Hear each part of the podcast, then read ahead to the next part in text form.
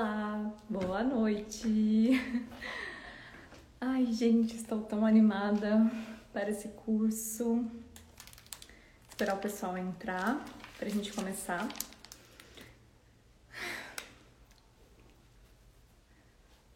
Se vocês estiverem ouvindo, tá tudo legal aí? Me vendo? O título é para estar tá aparecendo na tela aí?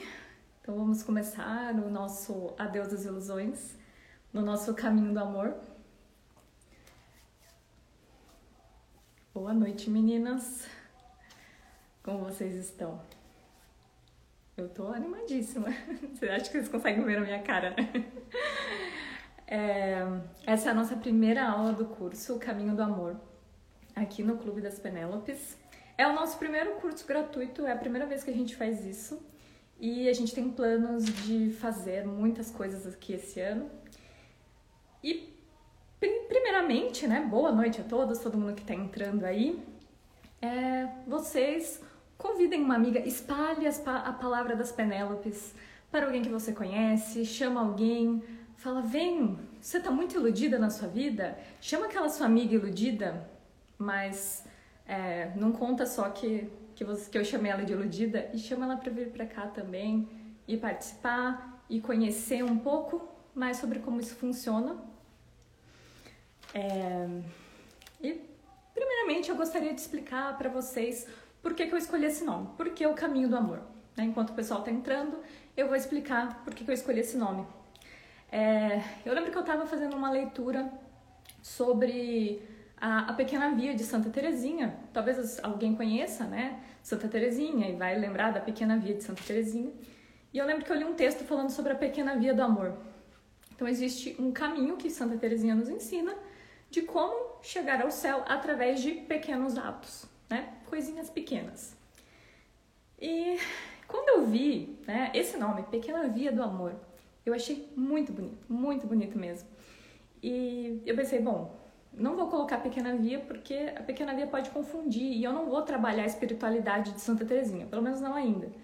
Então, eu quero trazer um título que mostre que o amor é um caminho, é uma caminhada, né? Como eu falei hoje no grupo do Telegram, é, nós precisamos estar preparadas para essa caminhada. Nós temos que é, calçar os tênis certos, temos que colocar a roupa certa, temos que nos é, nos abastecemos com os alimentos, se for uma caminhada muito longa, com água. O que eu preciso levar para essa caminhada? Eu preciso saber para onde eu vou e como me preparar para onde eu vou.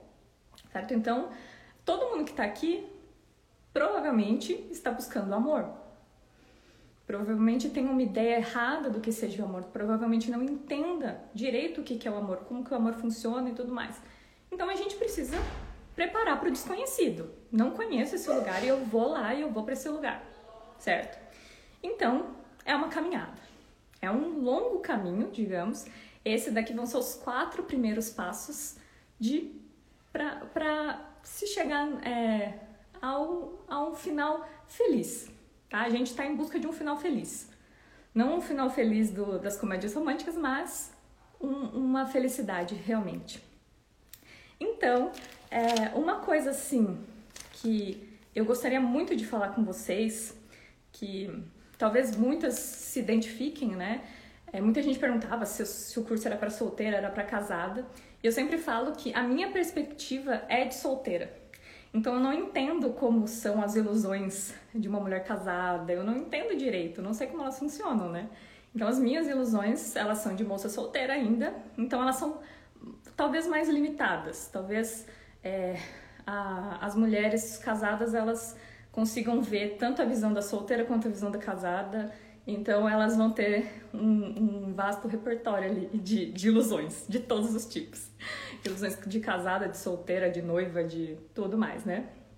Então, o que eu vejo muito aqui, conversando com, com amigas minhas, é, vendo, analisando as minhas situações a partir de fora e vendo as mensagens que eu recebo aqui no Instagram, né, olhando essas mensagens, eu vejo como as mulheres estão aceitando migalhas, sabe? É, é uma coisa meio assustadora, né? Porque quando você pensa num romance, mesmo que seja de um filme, de um livro, de qualquer coisa aí que você se lembre do que era um romance.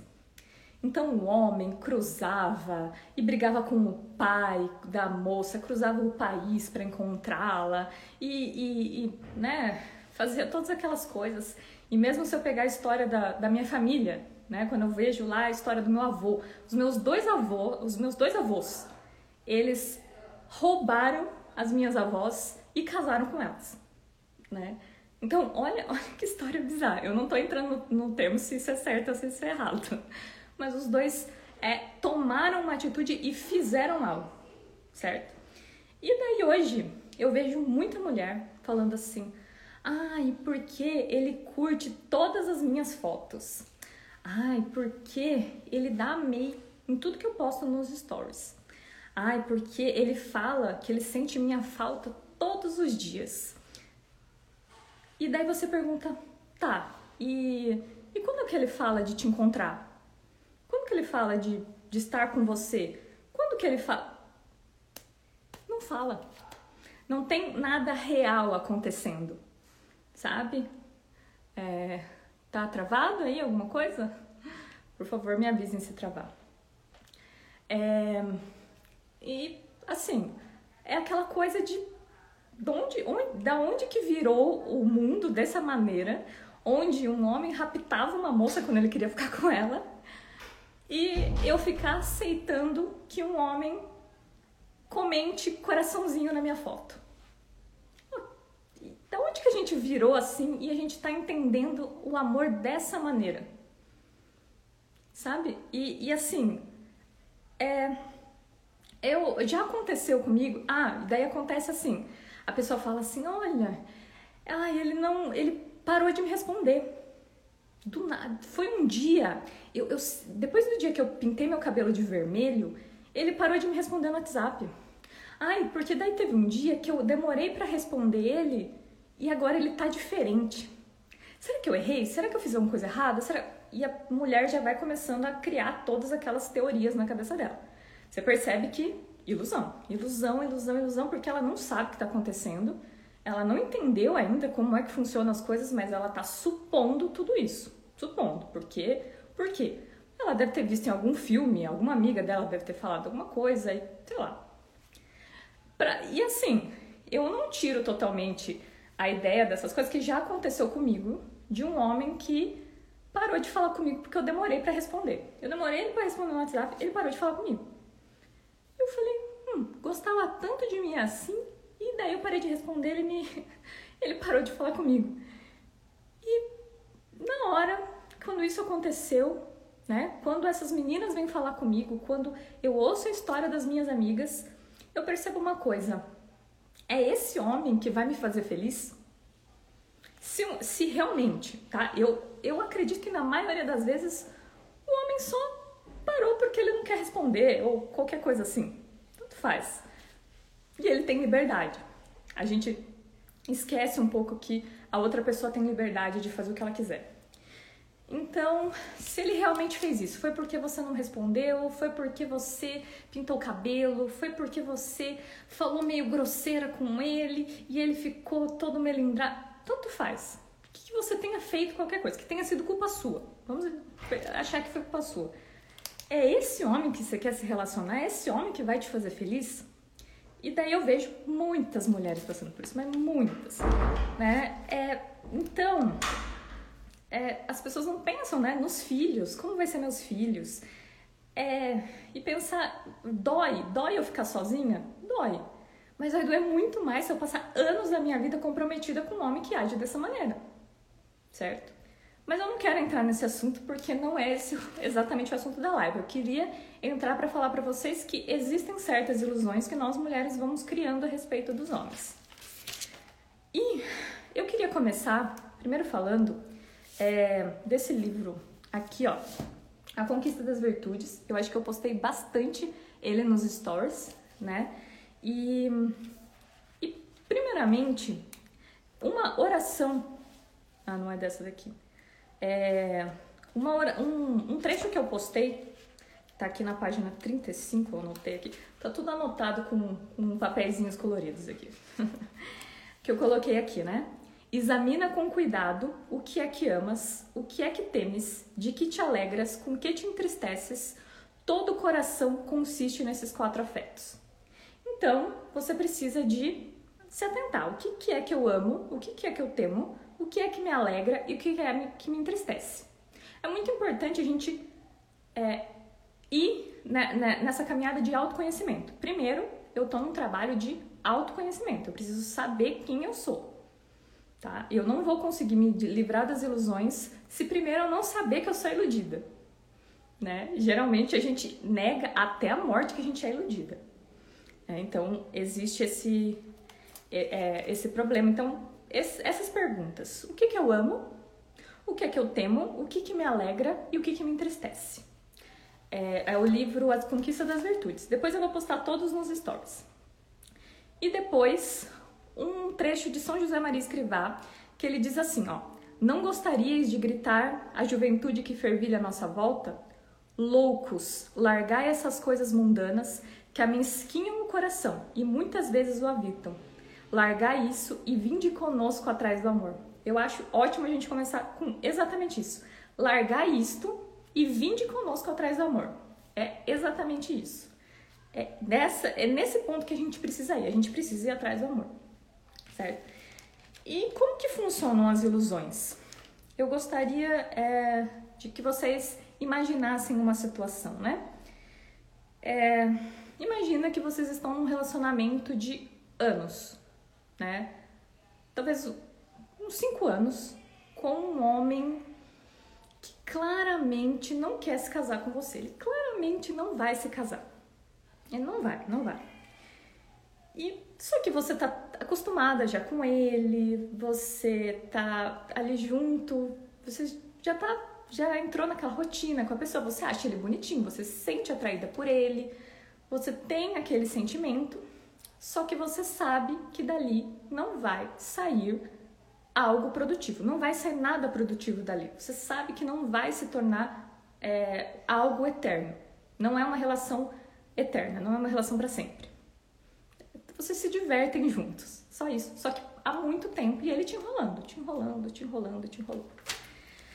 E daí acontece que um dia você toma coragem e larga esse homem. Você larga esse rapaz que esse namorado que não claramente não, não vai dar certo. E ele entra em desespero. E ele começa a te mandar flores, ele começa a mandar chocolate, ele manda, começa a mandar as coisas que você gosta e, e ele te liga e fala palavras bonitas e diz o quanto gosta de você, o quanto queria estar junto com você, o quanto o término para ele foi horrível, todas essas coisas. E você até aceita, você vai, sai, toma um café com ele e diz e tenta. E daí você começa a considerar: ah, talvez não seja tão ruim assim, né? Eu vou ah, tudo bem, talvez a gente não case agora, mas talvez ele mude de opinião e você tá lá esperando, esperando, esperando, esperando, esperando. Acontece que um dia você fala: olha, se você não propor casamento, eu, eu acho que eu não vou querer esse relacionamento. E ele fala assim: não, fica tranquila, eu vou mudar. Aí você já, eba, que beleza, ele vai mudar. Tá, você vai mudar como? Ele fala: não, eu vou mudar. Mas como? Não, eu vou, fica tranquila, eu vou mudar. Tá, e você fica meio com pulga atrás da orelha, e você, e agora eu volto, eu não volto, e você fica, tá presa, você continua presa com aquele, com aquele homem, mesmo tendo terminado com ele.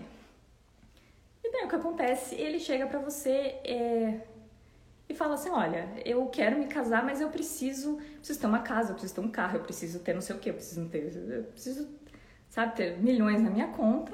E quando eu tiver tudo isso, a gente casa. Só que ele não tem um plano para ter nada disso. É, vai, vai acontecer, um dia vai acontecer, fica tranquilo. E daí você olha para a situação e fala: bom, não vai sair nada dali. É. E daí você vai olhar a sua volta e vai ver que não tem nada muito melhor disponível. Não tem nenhum homem melhor disponível. Não tem. É, Você não consegue imaginar a sua vida sendo feliz de outras maneiras, porque você já está presa a esse relacionamento há muito tempo. Mas mesmo assim, você olha para ele e você fala: adeus, não quero mais. E, e deixa ele ficar mandando flor, ficar mandando chocolate e deixa ele ficar fazendo aquilo, mas você não vai mais abrir o coração para aquilo. Você não vai mais aceitar os cafés, você não vai mais aceitar o chocolate, nada, nada, você não aceita mais nada. Por que eu tô contando essa história? Porque é exatamente assim que funciona com as nossas ilusões. Quando a gente fala assim, ah, eu vou dar adeus às ilusões. Ah, beleza, é super fácil, né? Você dá aquele adeus, só que ele vai ser esse ex-namorado chato que ele sabe como te agradar. As ilusões sabem como agradar você, eles sabem como fazer sua cabeça, sabem como o que, que o que, que ele precisa o que, que ela precisa fazer para te conquistar novamente. Ela sabe tudo de você, tudo. Então, ela vai ficar vindo atrás de você, vai, vai ficar vindo, ela vai vir na sua cabeça todo momento e você vai fugir e vai ter hora que você vai começar a repensar as coisas, né? Ah, mas talvez não seja tão ruim assim eu ficar no mundo da lua. Talvez não seja tão ruim assim eu ficar sonhando acordada e não viver na minha realidade. Talvez não seja tão problema assim eu ficar sonhando comigo casada ignorar totalmente que eu não tenho nenhum namorado. então, é muito incrível, né? Tipo, é, realmente a ilusão seduz. Então, quando a gente diz adeus para ela, não é um adeus de, bom, eu disse adeus e ela não vai mais me encher o saco. É um adeus de vai para lá, eu vou para cá, e eu vou viver minha vida. Entendeu? E ele vai ficar lá mandando as flores, vai ficar mandando os chocolates e eu vou ter que ignorar. E isso é mais difícil de quando a gente fala de ilusão. A gente tem que aprender a ignorá-la. É ignorar mesmo. Não, não tem uma saída mais fácil. E é difícil, tá? E eu vou mostrar aqui como a gente chegou nesse ponto de sermos iludidas e o que, que a gente pode fazer aos pouquinhos, né? É lógico que nas outras aulas eu vou explicar com mais detalhes, mas aqui eu vou mostrar mais ou menos o que, que a gente pode fazer para tentar é, barrar algumas dessas ilusões. Primeiramente, um livro que eu gostaria de comentar com vocês é um livro do Theodore Dalrymple, que é o Podres de Mimados. Esse eu não tenho o livro físico, eu tenho ele no Kindle. É, é um livro para mim que ele é essencial para qualquer pessoa, homens, mulheres e é, sei lá, gêneros aleatórios aí que vocês conhecem, qualquer pessoa. Ele vai falar dos, do sentimentalismo tóxico, certo? Então, o que o sentimentalismo fez na nossa sociedade e faz na nossa vida.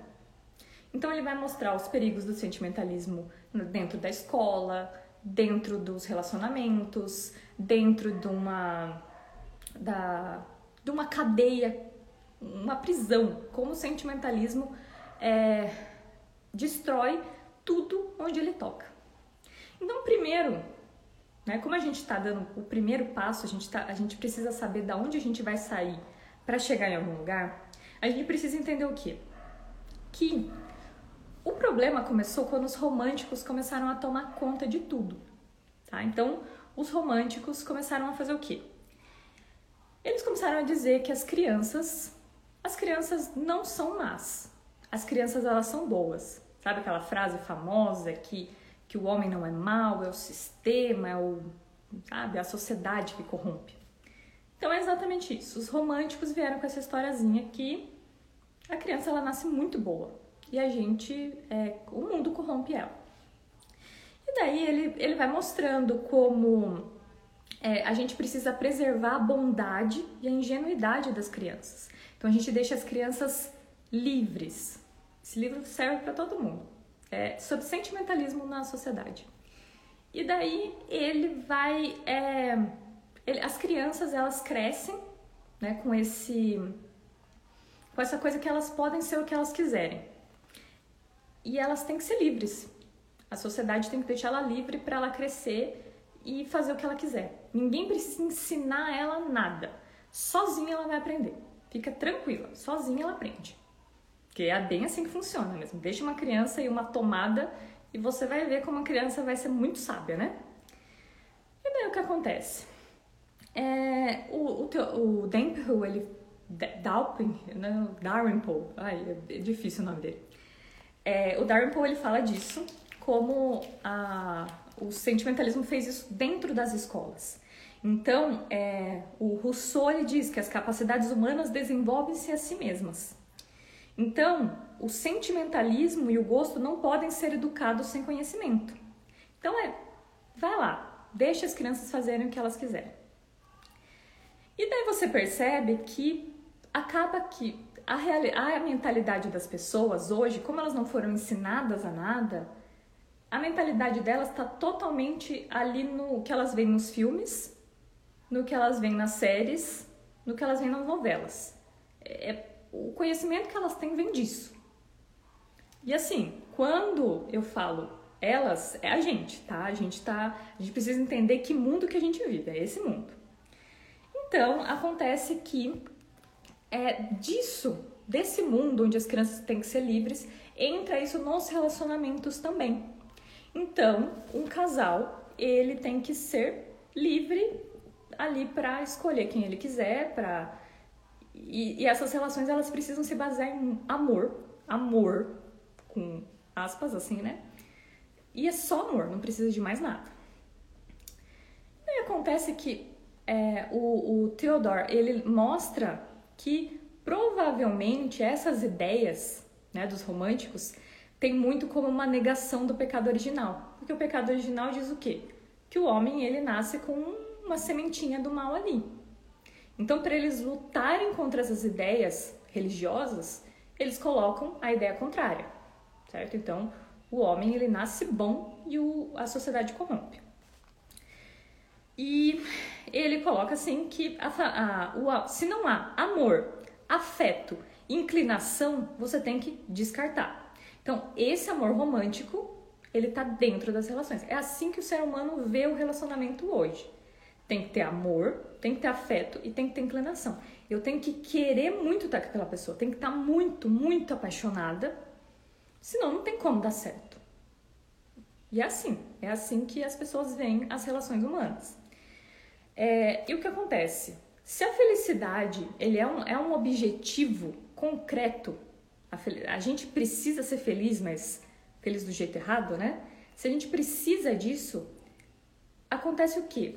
Que as famílias, os casamentos, eles têm dificuldades. Então o que acontece? Eles vão tirando a validade do casamento. Ah, o casamento não é tão importante. Casamento é uma mentira, tá? Casamento não existe. Então a gente baseia tudo no afeto. É, se não tem isso, se não tem um desejo muito grande, então a gente exclui porque isso é opressor, certo? Então ele fala, né, que um mundo só de alegrias, eles começam a denegrir a família. Como a, a, o mundo ele tem que ser só alegria, a família tem coisas ruins. É óbvio, tem briga, tem coisas tristes, tem um monte de coisa acontecendo. Então eu preciso é, lutar contra isso, né? lutar contra esse sistema.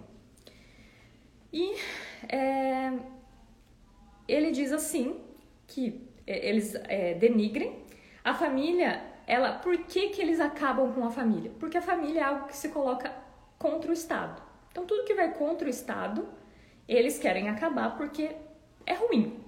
Né? Se, se impede a gente de fazer algo contra o Estado, automaticamente é algo ruim. E se impede a gente, não, se impede a gente de fazer algo a favor do Estado, né? Nesse sentido. E, e, e é muito interessante que nesse ponto que ele está falando disso, ele cita um livro que eu, eu não vou mostrar ele aqui, ele, eu tenho ele na minha estante, mas ele não é um, um exemplo de literatura, né? Exemplo de literatura no sentido de história. O escritor é maravilhoso, né? É o Ibsen. O Ibsen ele tem um livro chamado Casa de Bonecas. É, é um livro onde eu vou contar spoiler, viu? Ignorem não sei se vocês vão ler, mas eu vou contar o final, porque basicamente é isso que o Darren Paul tá falando.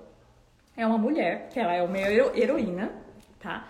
É uma mulher que ela foi super mimada pelo pai e depois super mimada pelo marido.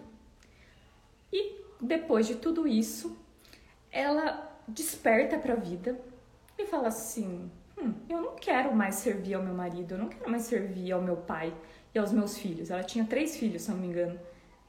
Ela fala: não, eu preciso de algo novo, eu preciso de novos ares. Ela larga os filhos e vai embora. Vai embora de casa, some. Esse é o livro. E é uma heroína. O Ibsen, ele realmente escreve como se fosse uma heroína, uma mulher que abandona os filhos. E esse é o ponto de, de onde ela é heroína, porque ela faz aquilo sem nem pensar no que, em como os filhos vão ficar.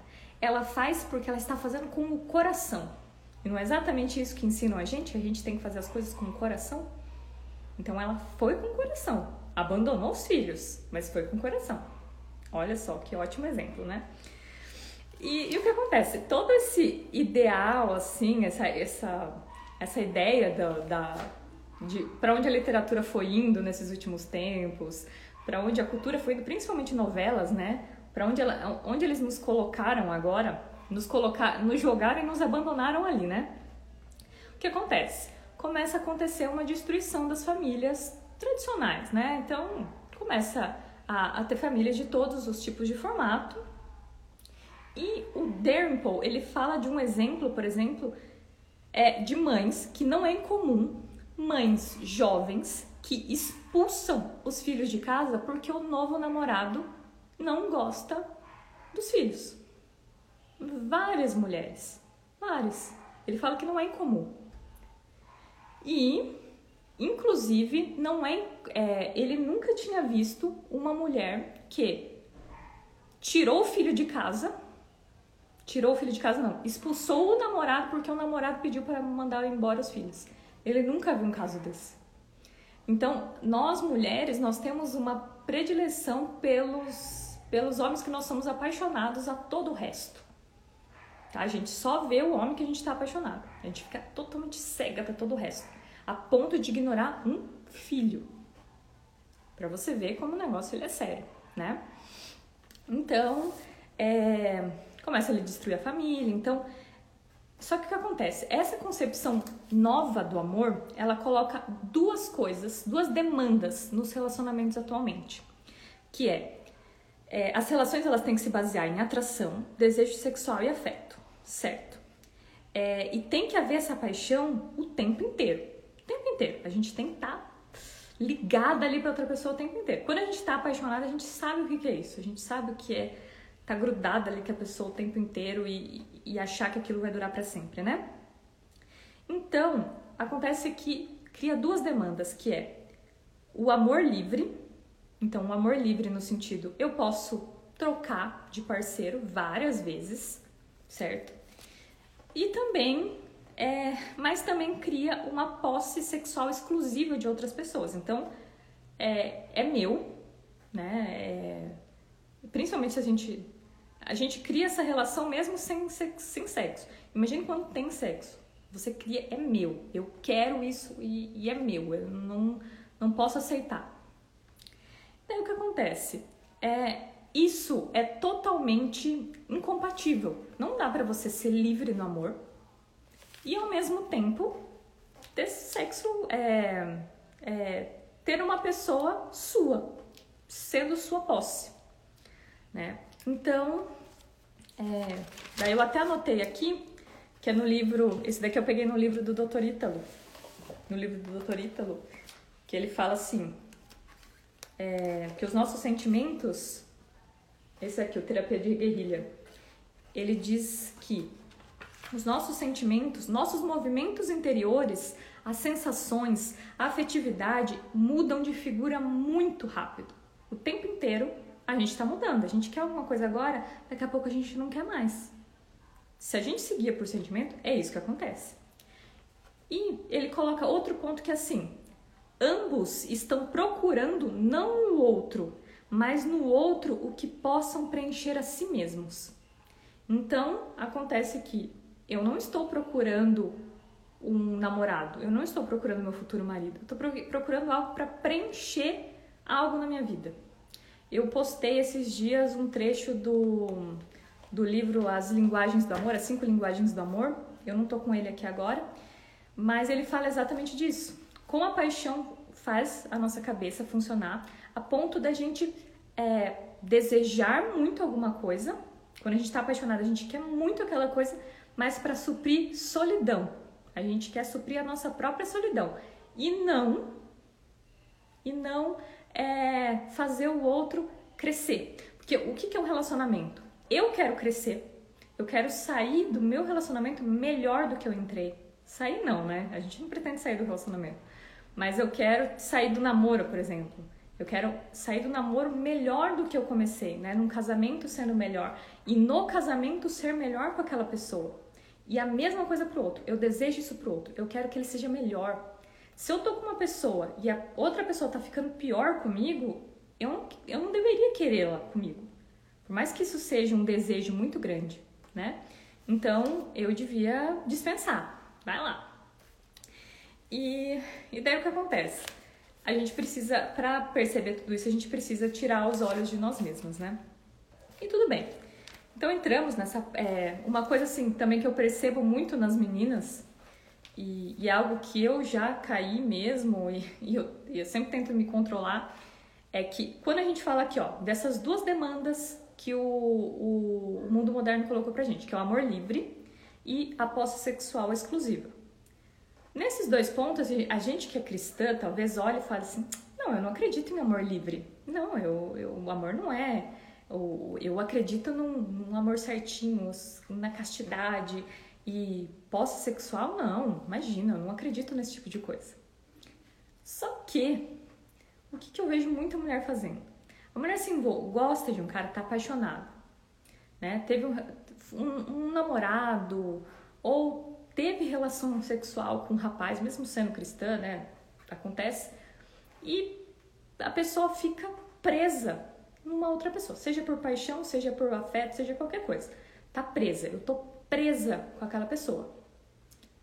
Só que aquela pessoa não quer nada comigo. Ela não quer nada comigo. Claramente ela não quer nada com você e você tá lá insistindo nela, insistindo nela.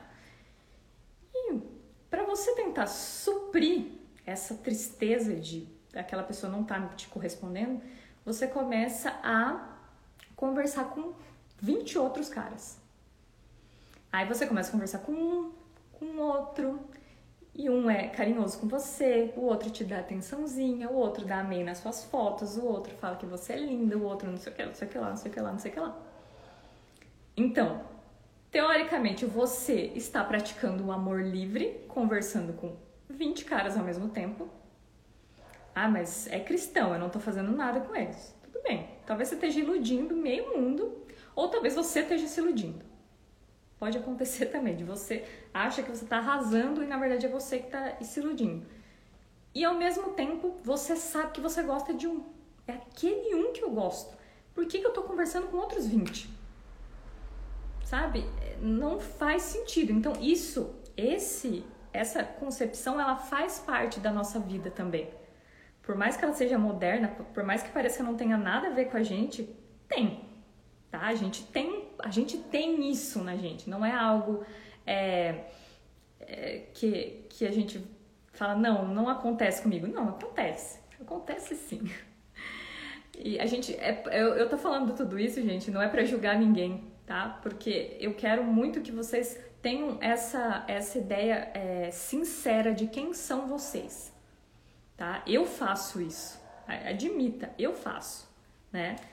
Então não, não minta para você mesmo. Né? Não, não minta que você tá nesse mundo do mesmo jeito. Então, é, a gente está nesse mundo e, e, e os, os românticos, eles dizem assim, fora com a, com a hipocrisia, fora com a frustração, fora com os desejos ocultos, fora com a tentação resistida. O que, que significa isso que o Darren está falando? É que os românticos criaram a ideia que tudo que é interno, a gente não pode guardar no nosso interior. A gente precisa mostrar. Que é falta de pudor. Isso é falta de pudor. Ai, Laís, então eu tenho que ficar guardando meus sentimentos? Não, não foi isso que eu falei. Mas não são todos os sentimentos que você precisa ficar mostrando para os outros. Lembra disso? Pudor. Só que, devido à mentalidade romântica, a gente precisa é, é, tirar isso de dentro. É, a, o que está dentro da gente precisa ser igual ao que está fora, porque senão é hipocrisia. Eu estou sendo hipócrita. Se por dentro eu estou gritando e eu não gritar por fora, eu estou sendo hipócrita comigo mesmo, então eu não posso deixar. É exatamente assim que a, os adolescentes, por exemplo, são hoje. A maioria dos adolescentes hoje são assim, eles não conseguem. Se eles estão tristes, eles não conseguem guardar dentro deles mesmos a tristeza. Eles precisam externalizar. Todo mundo que olha para eles precisa saber: eu tô triste. Eu conheço, eu conheço meninas e meninos que andam tipo assim, sabe? Desse jeito, assim. Por quê? Porque eu tô triste por dentro. Eu não posso fazer nenhum esforço para mentir tá? E mentir, é, a pessoa acha que ela tá mentindo, né? Ter, um, ter uma postura diante do outro, uma postura de respeito, de afeto. Estou diante de outro ser humano. Estou triste, estou triste, mas eu estou diante de outro ser humano. Eu vou agir com ela de, de qualquer jeito, com ele de qualquer jeito, só porque eu estou triste? Então, essa ideia é uma ideia romântica, que a gente precisa, não pode deixar nada dentro, tem que externalizar tudo, tem que jogar. Então, é, porque assim, eles vão criando essas ideias que o mundo ele é hipócrita, as famílias são hipócritas. Porque aquele homem, ele é pai de família, o que, que adianta ele trair a mulher? É sempre um, é sempre um, um, um, algo meio absurdo, assim, né? É o homem que trai a mulher, mas ele, ele vai pra missa todo domingo. O que, que adianta? Vai pra missa todo domingo é, é, julgando o outro. Então a gente precisa achar sempre que o outro é um hipócrita pra gente libertar esses sentimentos de no, dentro de nós mesmos. Então, a gente vive nessa dualidade. Ou você é muito indulgente, você deixa as pessoas fazer nada, ou senão vai acabar em abuso, vai acabar em violência, vai acabar em traição, não pode. Não pode, vai lá. Então, é, isso, né, ele fala aqui né, no livro, que isso deixa as relações mais frágeis e mais frias entre os sexos porque é, elas, a gente não consegue mais se relacionar com outro que não seja de uma maneira tão intensa. Tem que ser muito intenso. Se não é intenso, eu não quero. Então, deixa pra lá. E ele fala do ciúme. Né? Então, é, ele diz assim: olha, a frase que ele usa no livro é assim: ó, a visão romântica e sentimental dos aspectos mais importantes da existência humana está, portanto, intimamente conectada à violência e à brutalidade da vida cotidiana. O que, que quer dizer isso?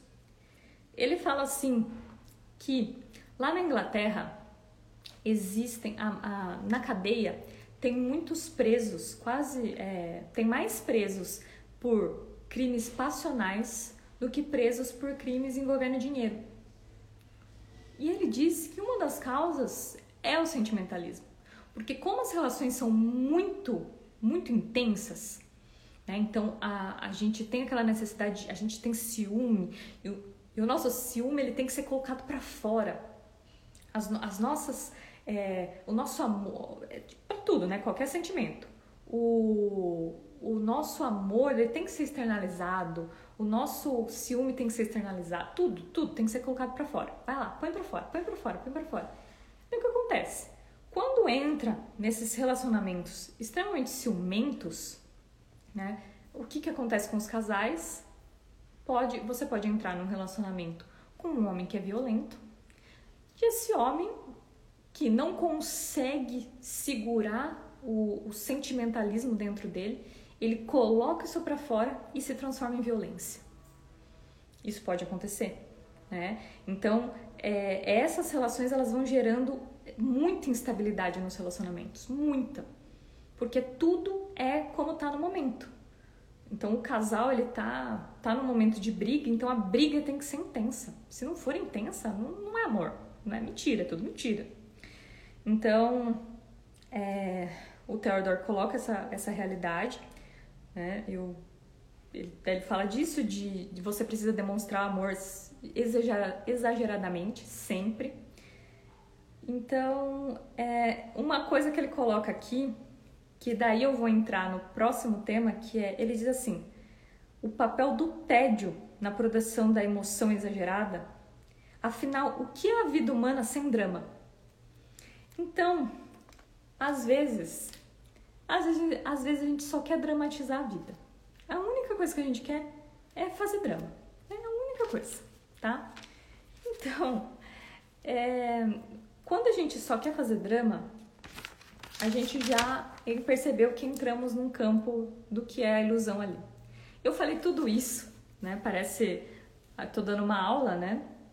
Mas é para falar que a gente tá nesse lugar, a gente tá nesse ambiente de sentimentalismo tóxico e esse sentimentalismo pode nos levar para relacionamentos perigosos, para relacionamentos ruins.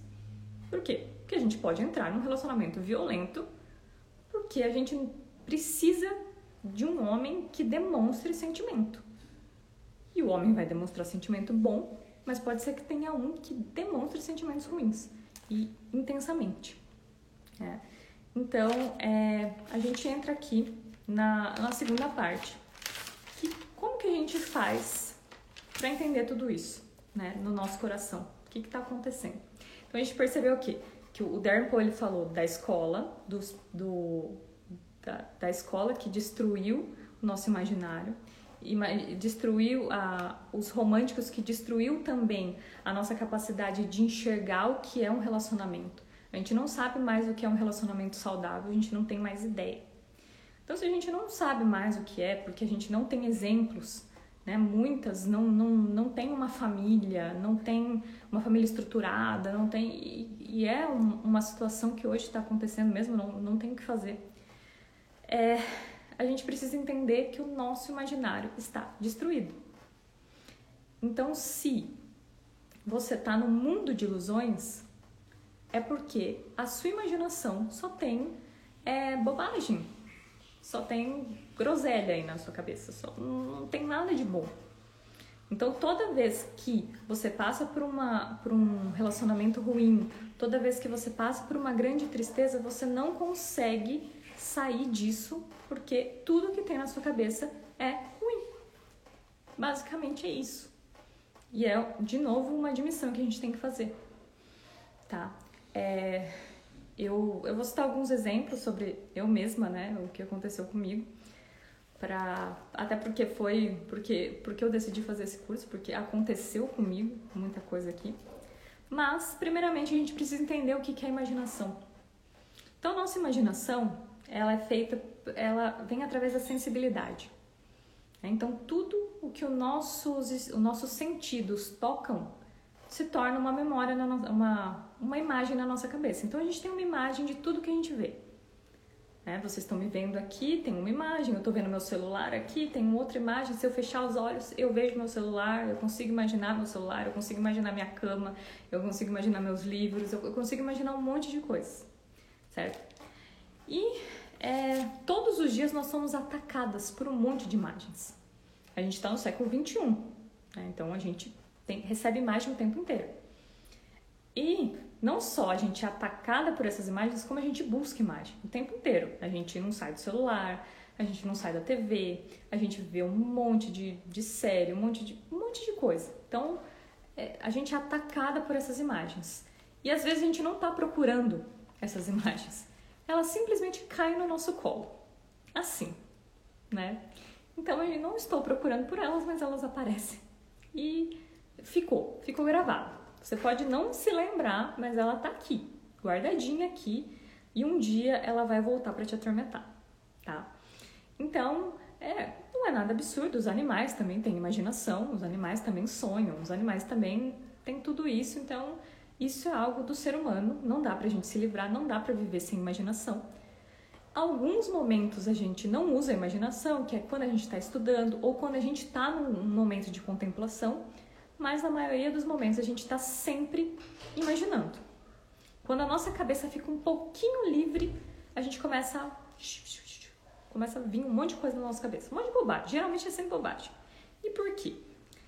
Porque isso faz parte do nosso processo cognitivo, né? Só que a imaginação, ela quer comida. A imaginação, ela precisa se alimentar, precisa comer. E se você não dá alimento para sua imaginação, ela vai começar a pegar o que ela puder. Ela vai se alimentar de porcaria, porque ela vai se alimentar do que é mais fácil. É bem mais difícil você preparar lá um alimento todo especial do que comprar um McDonald's. É mais fácil lá comprar um McDonald's. Bem mais fácil. E a sua alimentação, ela vai a sua alimentação, a sua imaginação vai atrás do McDonald's. Ela vai atrás ali da, da coisa da coisa ruim. A imaginação em si é uma coisa boa, mas ela tá muito perdida. A gente tá muito perdida na, na nossa própria imaginação. Então ela fica caçando bobagem na nossa cabeça. Então aqui a gente tem um arquivozinho cheio de imagens e quando a gente fica livre assim, ah, eu quero pensar em alguma coisa, a gente nunca vai pensar, sei lá, em anjinhos voando, a gente nunca vai lembrar, sei lá, de um versículo bíblico, a gente não vai lembrar é, de um conselho bom, não, a gente vai lembrar de bobagem. Basicamente, sempre as bobagens. E quando a gente tá, principalmente quando tá apaixonada, aí que as bobagens vêm mais intensamente, mais e mais e mais intensamente. Né? A gente sonha com todo o nosso casamento e de repente a gente sonha com a separação, porque daí a gente teve uma briga. Eu, eu já tive. A minha imaginação, gente, é, é doida. Aí eu já começo a sonhar, eu já sonhei, fazia muito isso quando eu era mais nova. Eu já imaginava brigando, já imaginava terminando, namoro, já. Ah, meu Deus, eu já criava. Eu tinha uma, uma imaginação de novela que vocês não tinham noção. e daí, o que acontece? É, acontece isso acontece isso com a gente, né?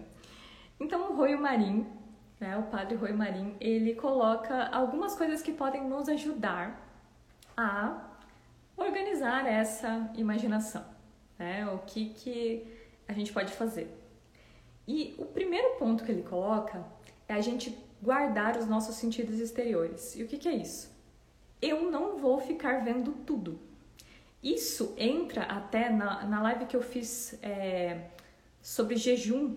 Eu falei sobre jejum de, de imagens. Você é, fazer um jejum de, de curiosidade, digamos assim. Então, eu não vou ver tudo. Sabe, tem algo aqui me chamando a atenção. Eu tô, eu tô aqui falando com vocês e tem um barulho ali. Eu não vou olhar. Tá? Eu sei que pode estar caindo alguma coisa ali e eu deveria ter olhado, mas eu quis usar esse exemplo, né? Mas assim, eu não vou ficar dando atenção para tudo que acontece. Não vou. Sabe, tem algo ali, nossa, Laís, vem ver tal coisa. Olha, venha ver esse vídeo aqui no YouTube, venha. Não, não deixa. Sabe aquelas pessoas que compartilham acidente no WhatsApp e daí te manda? Não abre, não abre o vídeo. Não, não, não vou abrir isso. Não precisa ter. Guarde os seus sentidos. Você não precisa ver tudo, você não precisa ouvir tudo. E você também não precisa ficar falando tudo que você quiser. Guarda, faz esse exercício. É, realmente, ó, quando a gente está falando de uma caminhada, gente, é algo que, que vai dar um pouquinho de trabalho pra gente. Obviamente, né? Obviamente vai dar trabalho. É, é, é então, o livro que o, que o do Royo Marim chama, é um livro em espanhol, é Teologia da. Eu não lembro, eu não tenho ele. Eu tenho só um, um resuminho e eu não trouxe ele aqui. Que é o Teologia da Perfeição Cristi, é, Cristã. Teologia da Perfeição Cristã. Mas, voltando, né? E então a gente não precisa ver tudo. Então, isso vai dar trabalho dá trabalho, porque a gente é curioso, naturalmente, principalmente se você for sanguínea. Vai dar muito trabalho guardar essa curiosidade. Não ver tudo, não. Como isso dá trabalho, isso dá trabalho. Então, é um exercício. Você, a gente está tentando falar adeus para as ilusões. Sabe o ex-namorado lá? Tchau. Ele tá te mandando flores, ele tá tentando te agradar. Então ele aquele aquele videozinho ali, aquele filme que tá na moda, aquele livro que tá todo mundo falando são as flores, são os chocolates. Ele tá te mandando, tá te mandando, tá te mandando, tá tentando te agradar. E você fala não, e você fala não, e você fala não. Todo momento falando não. Não tem o que fazer. Não tem o que fazer. Nesse início é isso. E daí você, talvez você olhe para mim e fale assim, mas Laís, eu vou ficar o resto da minha vida sem ver uma comédia romântica, eu vou ficar o resto da minha vida sem ler livro romântico, eu vou ficar. Não é o resto da sua vida. Lembra do exemplo? Vou voltar de novo no exemplo do namorado do namorado que te fica te segurando. Uma hora ele vai cansar de vir atrás de você. Pode demorar dias, pode demorar meses, e talvez se for um cara muito insistente, demore anos. Tá? Talvez se você tem uma, uma imaginação muito fértil, muito fértil, né? Uma, você é muito iludida, né? Tem algo ali em você, talvez seu temperamento, talvez outras coisas que te façam ser bem iludida. É, você vai precisar de mais tempo longe dessas coisas. Depois de um tempo, você vai conseguir assistir sem se desintegrar-se em lágrimas, entendeu? Hoje, hoje, faz, fiquei muitos anos sem assistir comédia romântica, muitos anos, sabe? Tipo, coisa de 3, 4, 5 anos. fez um detox mesmo de músicas e músicas eu ainda ouvi um pouquinho, mas diminui bem. E, e, mas eu tirei comédias românticas, séries românticas, todas essas coisas muito românticas, porque eu sou muito chorona, eu ficava imaginando aquilo na minha vida, eu ficava sonhando e tudo mais. Então, a gente entra no segundo. É, ah, só um, um, uma coisa que, que o Padre Paulo fala, que é de não ficar mexendo no celular antes de dormir. Isso é algo muito difícil hoje, né? Mas é, essas imagens, quando você fica mexendo antes de dormir, elas se fixam mais na sua mente. E quando você é, vê alguma imagem né? Alguma coisa é, triste, alguma coisa ruim, alguma... antes de dormir, você vai ficar, seu cérebro vai ficar pensando naquilo a noite inteira. Então, é, tente não fazer isso, tente não ir por esse caminho, não, não ficar assistindo, não ficar vendo fotos. Ah, estou sofrendo por causa do, do ex. Bom, não vou ficar vendo nada da vida dele antes de eu dormir, pelo menos isso. Eu vejo o dia inteiro, mas antes de dormir eu vou largar meu celular lá não vou ver. Né? Então não é hora, não é hora de ficar mexendo, não é hora de mexer com imagens. Nem filme seria o certo a gente assistir antes de dormir. Né? Porque aquelas coisas elas ficam. Aí tem a questão das luzes e tudo mais, né? Não, não faz bem pra gente mesmo. Então, quando eu, como eu falei das, das comédias românticas, a gente entra no ponto 2, que é assim: é a seleção das leituras, dos filmes, dos livros. Eu começo a selecionar. Então, Nesse ponto, sou muito iludida, eu crio mil e uma fantasias, eu não consigo viver a realidade com firmeza, eu, eu não consigo me concentrar na, nas coisas que estão acontecendo ao meu redor. O que, que eu preciso fazer? Eu começo. Então, eu, eu guardo os meus sentidos, eu deixo de ficar caçando coisas, né? Como o Padre Paulo fala, não sou lixeira, não preciso ficar jogando lixo em mim.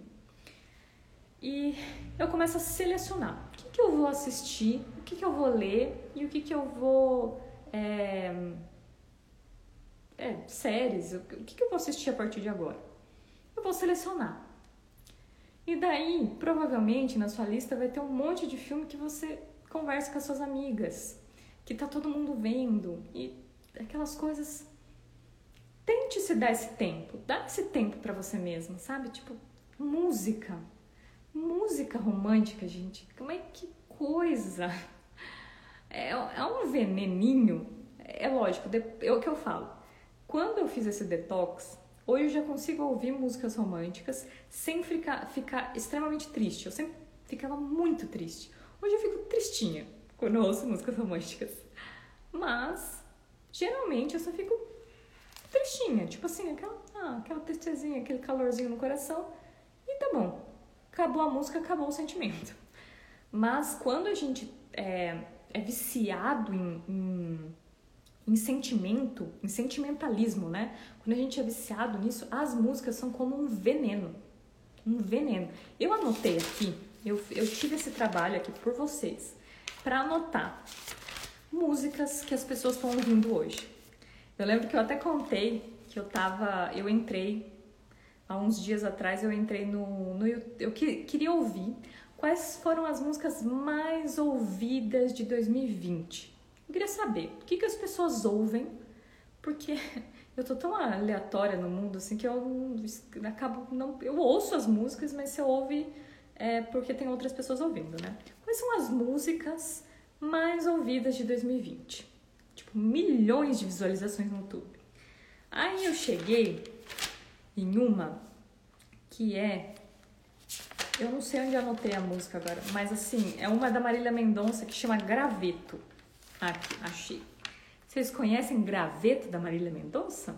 Tenho certeza, tem mais de 100 pessoas aqui. Provavelmente algumas conhecem essa música. Essa foi a música mais ouvida do YouTube BR de 2020. Volta Rita foi a segunda mais do, do Spotify.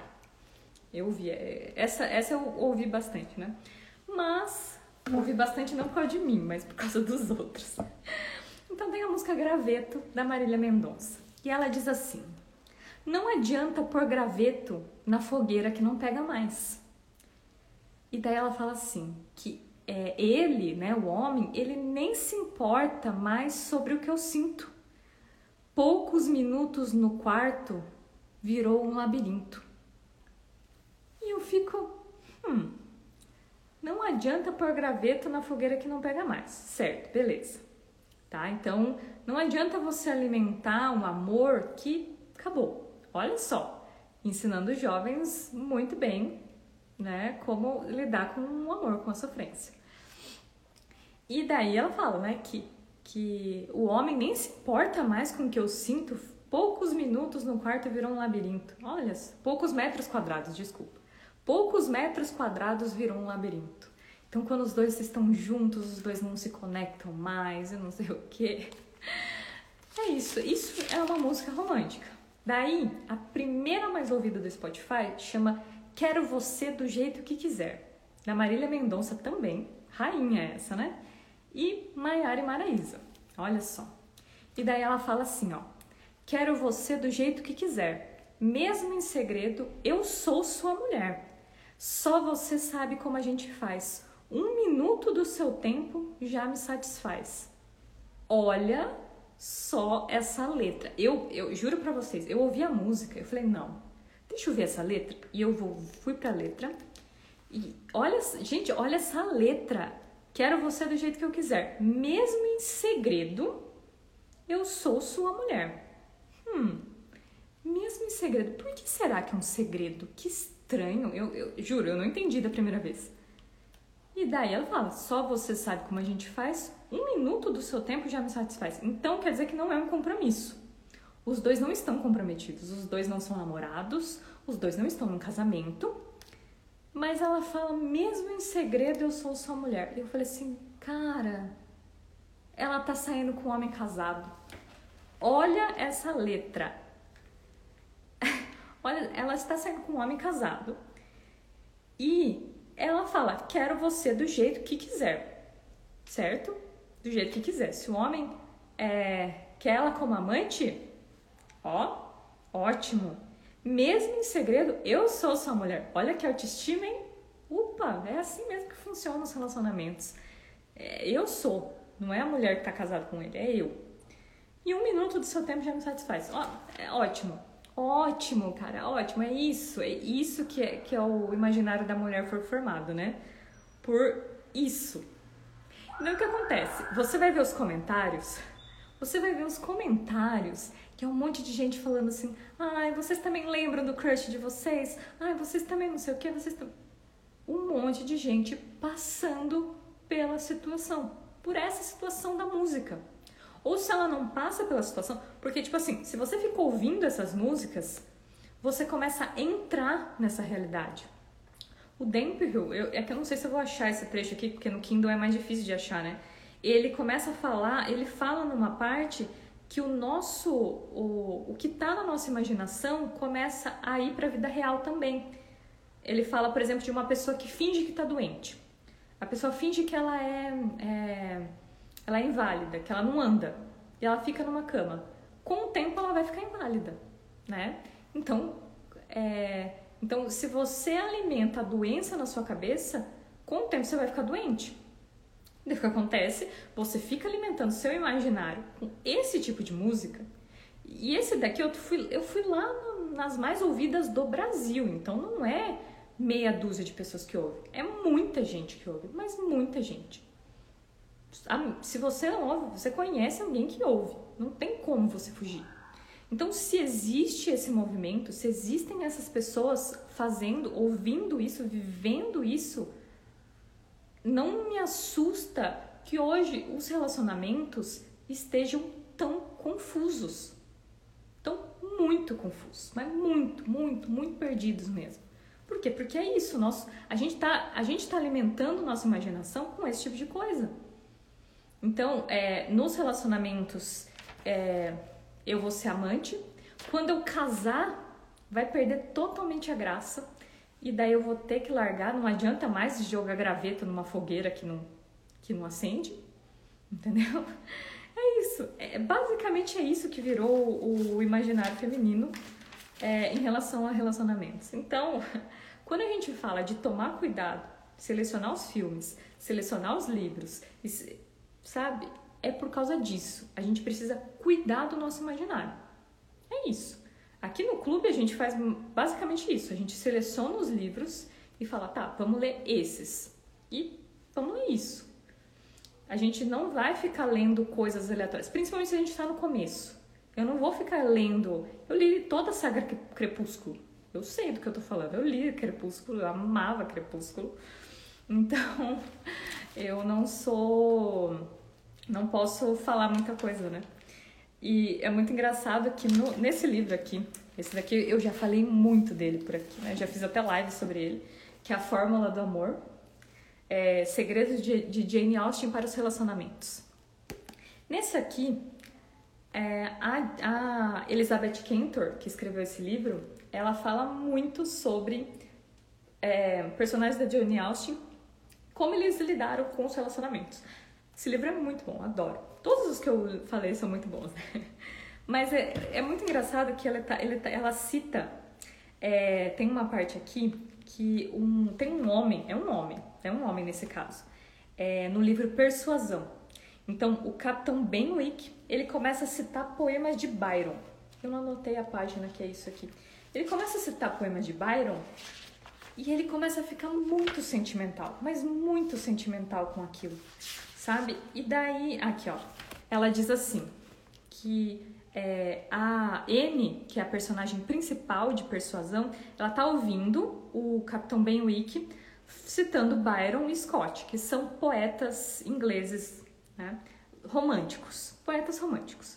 Então, é, ele diz assim: diversas linhas que povoam um coração partido uma mente destruída pelo sofrimento. Então, ele coloca o poema como linhas que povoam um coração partido uma mente destruída pelo sofrimento. Olha só que dramático que ele coloca aqui. E aí, a Anne olha preocupada para ele e fala assim: é, ele ela espera que o rapaz não leia só poesia. Por quê? Porque ela acredita ser uma infelicidade que a poesia só pudesse ser apreciada de forma segura por aqueles que a apreciam totalmente e os fortes sentimentos que sozinhos poderiam estimá-la de forma comedida. Então, o que, que ele diz para ele? Tenta ler menos poesia. Por quê? Porque a poesia, talvez, é, ela deva ser lida só por pessoas que saibam apreciar a poesia. Então, quando a gente vai falar de uma música, que eu consiga assistir um filme, que eu consiga ouvir uma música apreciando o que tem de bom naquilo, não fazendo aquilo é, voltar para minha própria, própria cabeça e ficar eu vivendo aqui no mundo da minha imaginação, que ficou aqui. Estou vivendo na minha imaginação e é só isso. Né? Então, é, tomar cuidado com isso. E a própria Elizabeth Kentor coloca aqui que o nosso, nosso lado feminista vai dizer assim: mas você não pode dizer para mim o que eu posso assistir ou não. Eu sou livre e eu assisto o que eu quiser. Ótimo, é eu sei que é difícil olhar para nós mesmos e falar assim: eu consigo assistir Titanic e não ficar pensando que eu gostaria de estar num navio é, com Leonardo DiCaprio lá e a gente ficar junto lá e tudo mais, e depois eu perder ele no, no mar. Tudo bem, mas natural é que a gente fique imaginando aquele romance, a gente queira, é, principalmente o, o, o, olhar do Jack que ele tinha pra, pra, pra Kate, pra Kate, eu não lembro o nome dela no filme. Mas, bom, continuando aqui. É... Aí eu falei da música, né? E uma outra coisa, ah, ele fala assim: é... essas músicas, esses filmes, tudo isso elas criam expectativa em nós.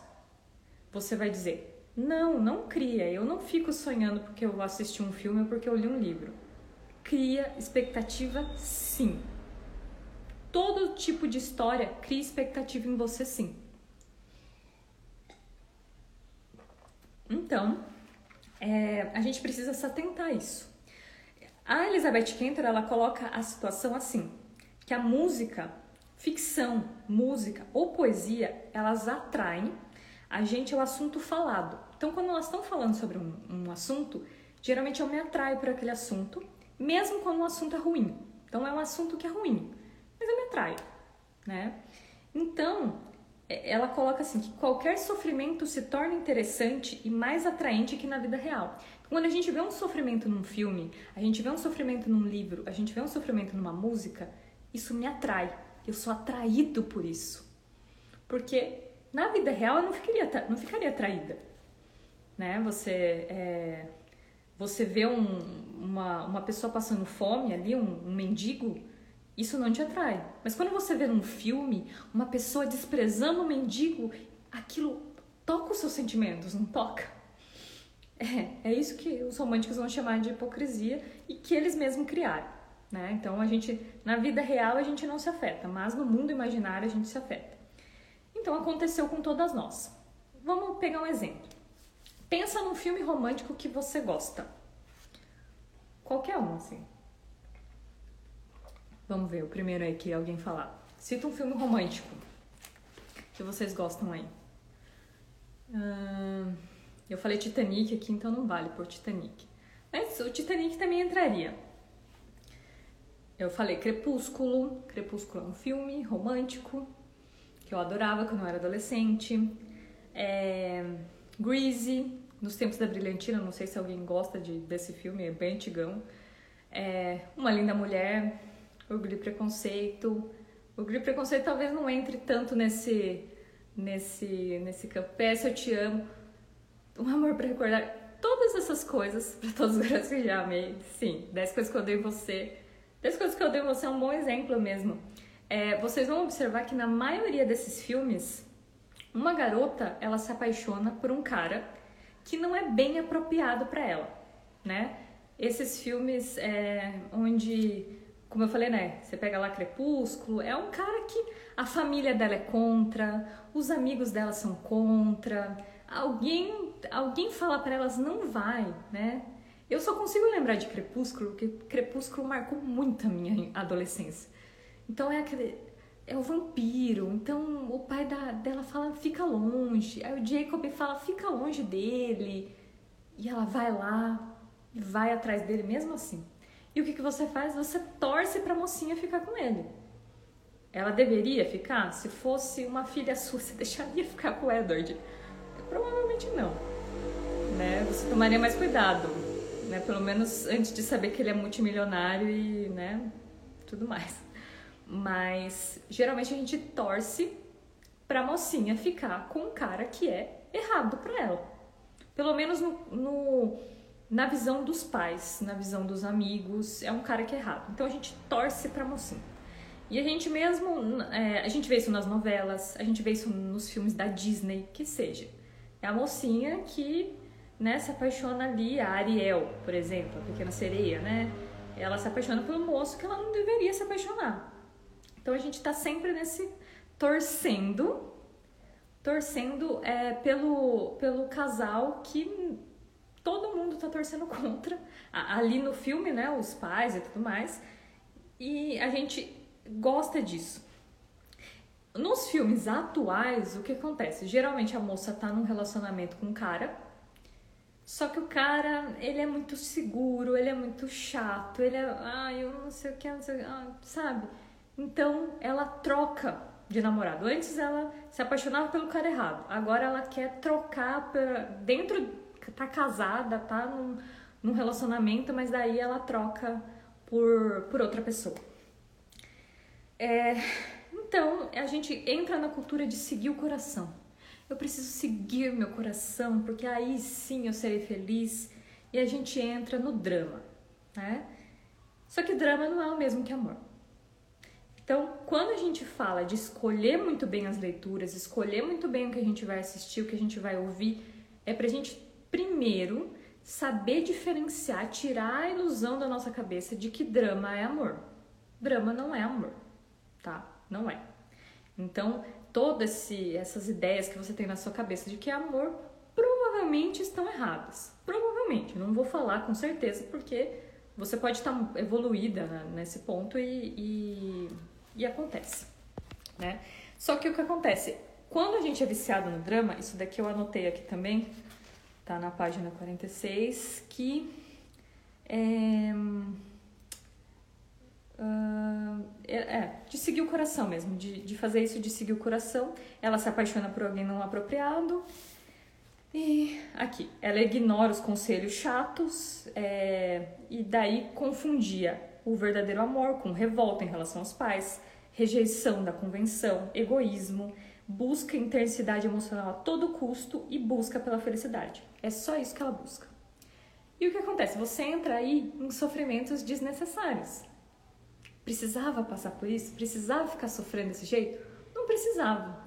Mas daí você vai, a maioria das mulheres, né, quando você conversa sobre isso, ela fala assim: "Ah, mas deixa, eu quero sofrer". Quantas vezes deixa eu sofrer? Agora eu só quero sofrer. Só que tem um certo, existe, eu, isso eu compartilhei nos stories também. A gente tem cruz o tempo inteiro. A gente não precisa inventar cruz. O Padre Paulo falou isso, né? A gente não precisa inventar cruz. A cruz vem de qualquer jeito. Então, quando a gente inventa cruz, né, seja por causa de, do, é, da nossa imaginação ruim, que fica vendo imagens que não fazem bem para os pro nosso, nossos olhos, para nossa mente, a gente está inventando cruz. Está inventando. Quando aparecer uma cruz real, você vai estar tá tão perdido porque você perdeu tanto tempo da sua vida olhando para o real que você não vai é, ir para nada. É, tá. Então, a gente vai ali pro sofrimento desnecessário, né? E a gente começa a dramatizar o próprio coração partido. Então, a gente quer que todo mundo veja o quanto a gente sofre. Ó, oh, tá vendo? Olha como eu sofro, olha como, olha como, como pode alguém ter feito isso comigo, olha não sei o que. E assim, não tem problema nenhum em você contar para as pessoas o que você está passando. Geralmente no começo, quando tá no começo, tudo bem, entendeu? Entenda, é, é normal, a gente tá fraco, a gente quer ajuda, a gente vai. Só que depois de um tempo, começa a ser dramatização. A gente tá dramatizando o nosso próprio coração partido. A gente quer que as pessoas tenham pena. E então, e, só que todo esses, essa montanha russa que a gente cria no nosso próprio coração, acontece o que? É, esse, esse amor, né, ele, a gente entende que ele tem que ser muito intenso, só que quando ele acabar, ele vai ser destruidor. É essa a imaginação que a gente tem de amor. Intensidade, frustração. Intensidade, frustração. E assim, a gente fica ó, nessa montanha russa aqui, ó. Todo momento. Então, é, diz assim, ó. Quanto mais o amor dói, mais temos certeza de, de que estamos realmente vivas. Entre, então, muitas de nós acabam viciadas no dramas, basic, praticamente buscando desastre e dor em nossos relacionamentos. É isso. A gente quer destruição, a gente quer ver fogo, a gente quer ver tudo pegar fogo. E a gente fala, não, porque eu quero amor. Você percebe como o abandono das ilusões, ele é o primeiro passo no caminho do amor? Porque se você não abandonar, você não vai entender o que é amor. Você não vai conseguir entender o que é amor. Você vai ficar presa no, em si mesma, fechada em si mesma, nas ideias que você tem. Então, tá. Já, já falei bastante disso, né? É, e daí, vamos para o terceiro passo, que é combater a ociosidade. Esse, esse ponto aqui, ó, eu vou falar mais disso nas próximas, no, nas próximas duas aulas, tá? De, sobre como combater a ociosidade. A gente vai entrar em passos realmente de como que a gente faz para fazer isso na prática. Mas combater a ociosidade, o que, que é? A sua imaginação, ela não desliga, tá? Então você, mas você precisa usar seu mundo interior a seu favor. Você precisa preencher os espaços com outras coisas. O que acontece? Por exemplo, masturbação e pornografia.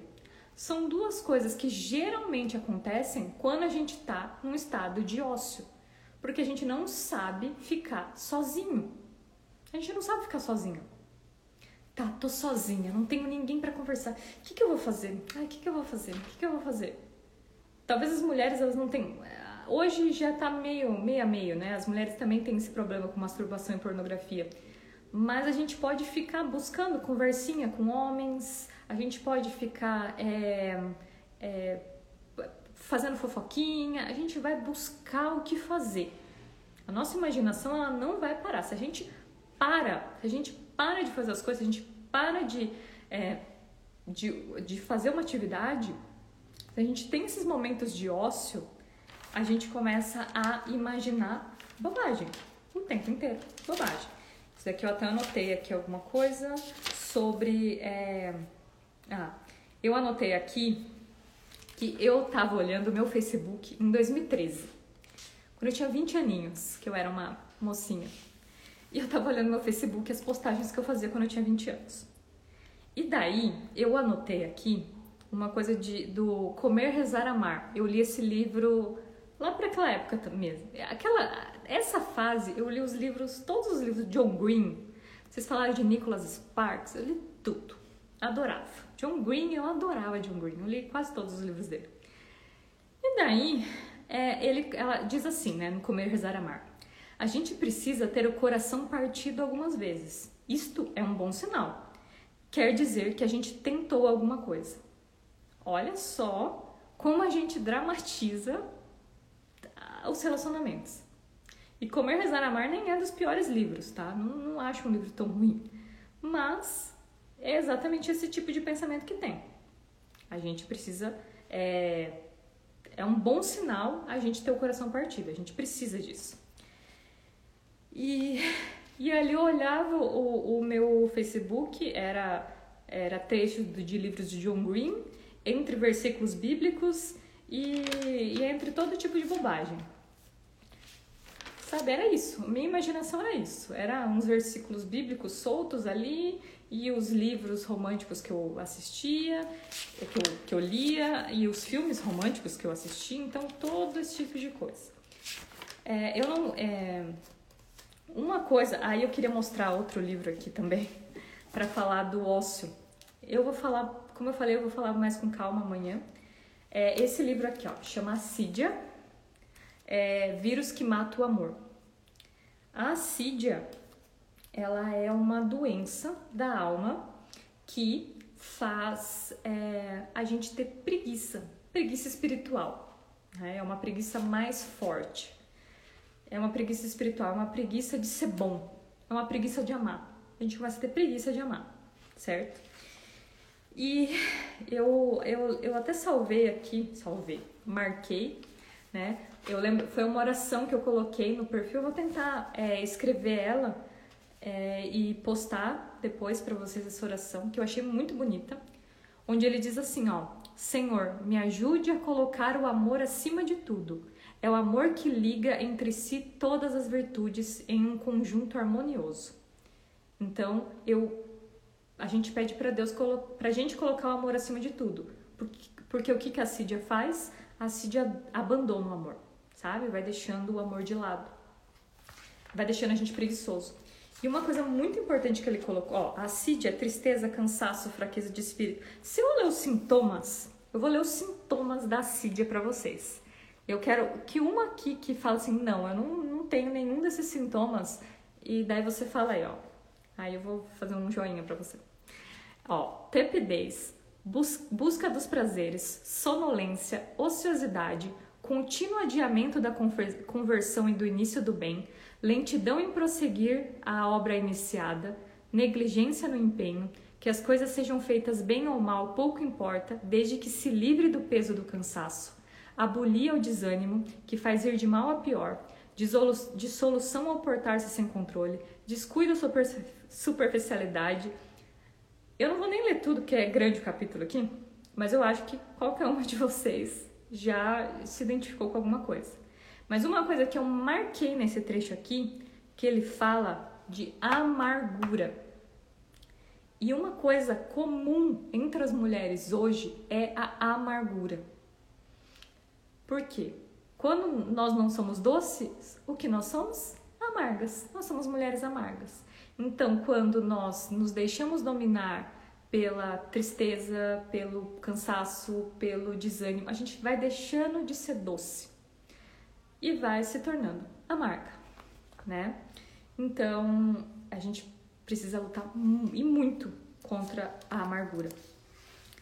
É, e ele cita uma frase de Sêneca que diz: Procura a glória, mostrar-lhe-ei grande império a ser conquistado. Domine a si mesmo. Então, como que a gente vai caminhar nisso? A gente primeiro precisa dominar a si mesmo. E a primeira parte aqui, uma das. A, a terceira, né? É combater os momentos de ócio, combater a sídia. Não deixar dominar por ela, não deixar dominar pelo cansaço, não deixar dominar pelos momentos ah, não, acho que eu vou descansar um pouquinho aqui, acho que eu vou não sei o que, acho que eu vou não sei o que. Uma outra coisa que nesse livro aqui da Cídia fala são das a insensibilidade, tá? Então, por exemplo, assim, nós, é, geralmente as mulheres quando elas são mais velhas, né, a gente vai envelhecendo, nós mulheres nós vamos nos tornando mais amargas, porque é, a vida vai, né, a gente vai deixando de ser doce, como eu disse, a gente vai deixando de levar a vida com leveza e vai ficando amarga, vai ficando, vamos ficando mulheres mais amargas. E o que acontece, a gente começa a ficar insensível. E ele diz assim, ó, com as tentações, as ilusões, que são flagelos espirituais, é, mas não senti dor, não senti e os ignorei. Arrastaram-me depois para os vícios do mundo, para os laços da vaidade e do prazer, mas permaneci insensível. Aqui ele está falando o quê? Que começou a aparecer tentação e ilusão. Aí ele ignorou, tá? Eu não estava sentindo dor com isso, então eu ignorei, certo? A ilusão não dói, pelo menos não de primeira. Aí depois ele começou a te arrastar a pessoa para os vícios do mundo, para a vaidade, do prazer. Mas ela estava insensível, não estava sentindo dor ainda. E eu ignorei. E daí ele diz: é, ébrio do vinho do prazer, morto o sabor do coração e não sente nem mesmo as feridas espirituais nem os prazeres do coração. Que acontece é quando a gente fica bêbado de prazeres do mundo, a gente deixa de sentir o coração. Mesmo as coisas, mesmo os machucados que ficam e mesmo os prazeres, a gente começa a deixar de sentir. Porque a gente se entregou, a gente se deixou levar por isso. É... E outro ponto da, da Cid, só por último aqui. É, ah, ele diz: todo ocioso vive de desejos. Então, por que, que a minha imaginação está tão solta assim? Arrume coisa para fazer, você vai ver que vai melhorar também. É, tá, mas eu já estou encerrando aqui para falar, acho que temos mais o ponto, o ponto 4, que é oferecer objetos bons à imaginação. Então, a gente guarda os sentidos, seleciona as leituras, os livros, os filmes, combate a ociosidade e oferece bons objetos à imaginação. Eu vou oferecer coisas boas no lugar, tá? E daí proceder sempre com atenção ao que se está fazendo. Então, estou fazendo alguma coisa, eu vou prestar atenção. Também são pontos que eu vou explicar mais ou menos como a gente vai fazer amanhã e depois, né? Então, essa coisa de ficar fazendo várias coisas ao mesmo tempo, é, você vai fazendo as coisas com pouca atenção. E daí, quando você faz as coisas com pouca atenção, a sua imaginação vai buscar outras coisas, vai buscar alimento em outro lugar, tá? Então você vai começar a se recordar de coisas ruins e tudo por quê? Porque você faz as coisas sem atenção. Se você percebe, se você presta atenção no que você está fazendo, se não tem 20 abas abertas no seu computador, você não consegue estudar. Né? Então, é, fazer, querer fazer as coisas ao mesmo tempo é uma coisa meio feminina, mas a gente precisa tomar cuidado, porque é, isso deixa a nossa imaginação muito livre, sabe? Para ir embora. Né? E depois nós temos a sexta e última, que é não conceder de demasiada importância às suas distrações. O que acontece? Quando você está rezando, quando você está fazendo alguma coisa importante, você está estudando, você está vendo essa live, você está. qualquer coisa que você está fazendo, vai vir um bichinho aqui, ó, sua distração vai vir falar na sua orelha, vai falar alguma coisinha na sua orelha. Sabe o que você vai falar? Sai daqui vai, vai, vai, vai, vai embora. Vai, sai daqui, sai de perto. A, a, a vontade, ela nasce do amor. É da vontade que nasce o amor. Tá? Então, se é da vontade que nasce o amor, não dá para amar contra a vontade. A gente não consegue amar ninguém sem vontade. Mas, tipo assim, ah, vou, vou me obrigar a amar a pessoa. A gente não consegue. Então, a gente precisa, com um ato de vontade, falar: eu vou me esforçar ao máximo para fazer esse, para amar essa pessoa. Então, é a da vontade que nasce o amor. Então vai vir esses momentos, vai vir essas, essas, essas distrações e você vai falar, tá bom, ó, dei essa distração aqui, tchau. E continua o que está fazendo. É, é, essas imagens, elas não são nada. Tudo isso que vem na sua cabeça não é nada. Não é nada, nada, nada. É, não só distração, sabe? Suposições sobre coisas. Vai vir alguma vez na sua cabeça, nossa, aquela vez que eu falei tal coisa, que eu devia ter falado tal coisa, que eu devia ter feito tal coisa, que eu devia ter agido de tal jeito. Sempre vem isso na nossa cabeça, né? Ignora. Ignora, ignora os seus erros, sabe? Erro foi feito para você, você já errou, agora você aprende com ele. Se você fica voltando nele a todo momento, você está dizendo sim para distração. É distração. É tua vida real tá aqui. O seu erro foi. Agora eu preciso me preocupar com o que está aqui, com o que é real. Que vai ser o terceiro passo. Eu já estou adiantando passos, né? Mas basicamente esse é o sexto. Então são seis, é, seis pontos para a gente é, purificar nossa imaginação, para a gente começar a concentrar, a, a dizer adeus para as ilusões mesmo, a dizer tipo assim, tchau, não enche mais o meu saco, não vem mais atrás de mim. Só que a gente precisa desse ato de vontade. É, deixa eu ver se eu deixei alguma coisa. Ah, então esse ponto 6 do. Essa coisa de a gente revisar. Isso é um, é um ponto que está lá no livro da Elizabeth Cantor. Que uma heroína da Jane Austen, o que, que ela faz em relação ao amor? Ela revisa a conduta passada dela e muda de direção se necessário. Tá? Então, às vezes, a, é, às vezes alguém manda mensagem no, na DM ou na caixinha falando ah, eu fiz tal coisa, eu acho que eu fiz errado, eu acho que ele, o rapaz entendeu errado o que eu quis dizer, não, não, não, não, assim. Tá. Faz, muda a sua direção, faça alguma coisa para consertar, ou se não, esquece. Entendeu? Aprenda, sabe? Aceita. Aceita ou faça alguma coisa, né? Então, revisar isso essa mudança de passo tá amanhã. A gente vai ver como que a gente faz para mudar de direção, é, para virar mesmo, para começar uma um, um, essa para demos o primeiro passo. Agora a gente vai dar o segundo nessa caminhada de amor, que vai ser um esforço para controlar a si mesma e assumir responsabilidade. Isso daqui tá aqui no terapia de guerrilha também, eu até coloquei aqui, eu coloquei um papelzinho para lembrar de falar, para a gente encerrar, que é, ele diz assim, ó, quando você ama o outro de verdade, não existe nada mais irresistível. É, quer ser quer se desencalhar e ser interessante, rasgue o seu peito, gaste o seu braço e se doe. Não peça amor, não fique por aí mendigando, mendigando carinho e atenção. Ele diz: o amor é fruto do dever, certo? E uma outra parte em que ele diz assim, ó. O, o amor é o desejo de preservar a pessoa amada e junto dela experimentar a eternidade.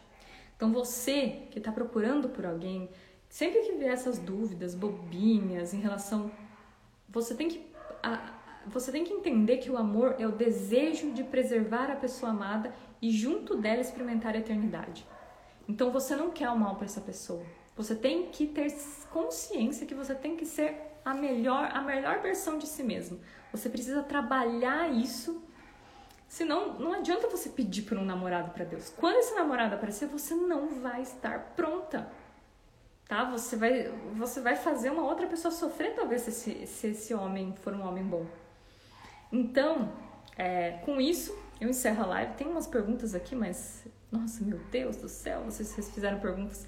Eu acho que já está um pouco tarde para responder perguntas, mas é, eu vou printar aqui ou vocês mandam na caixinha. Desculpa não poder responder. É, muito obrigada pela participação de vocês. Eu espero que vocês tenham gostado.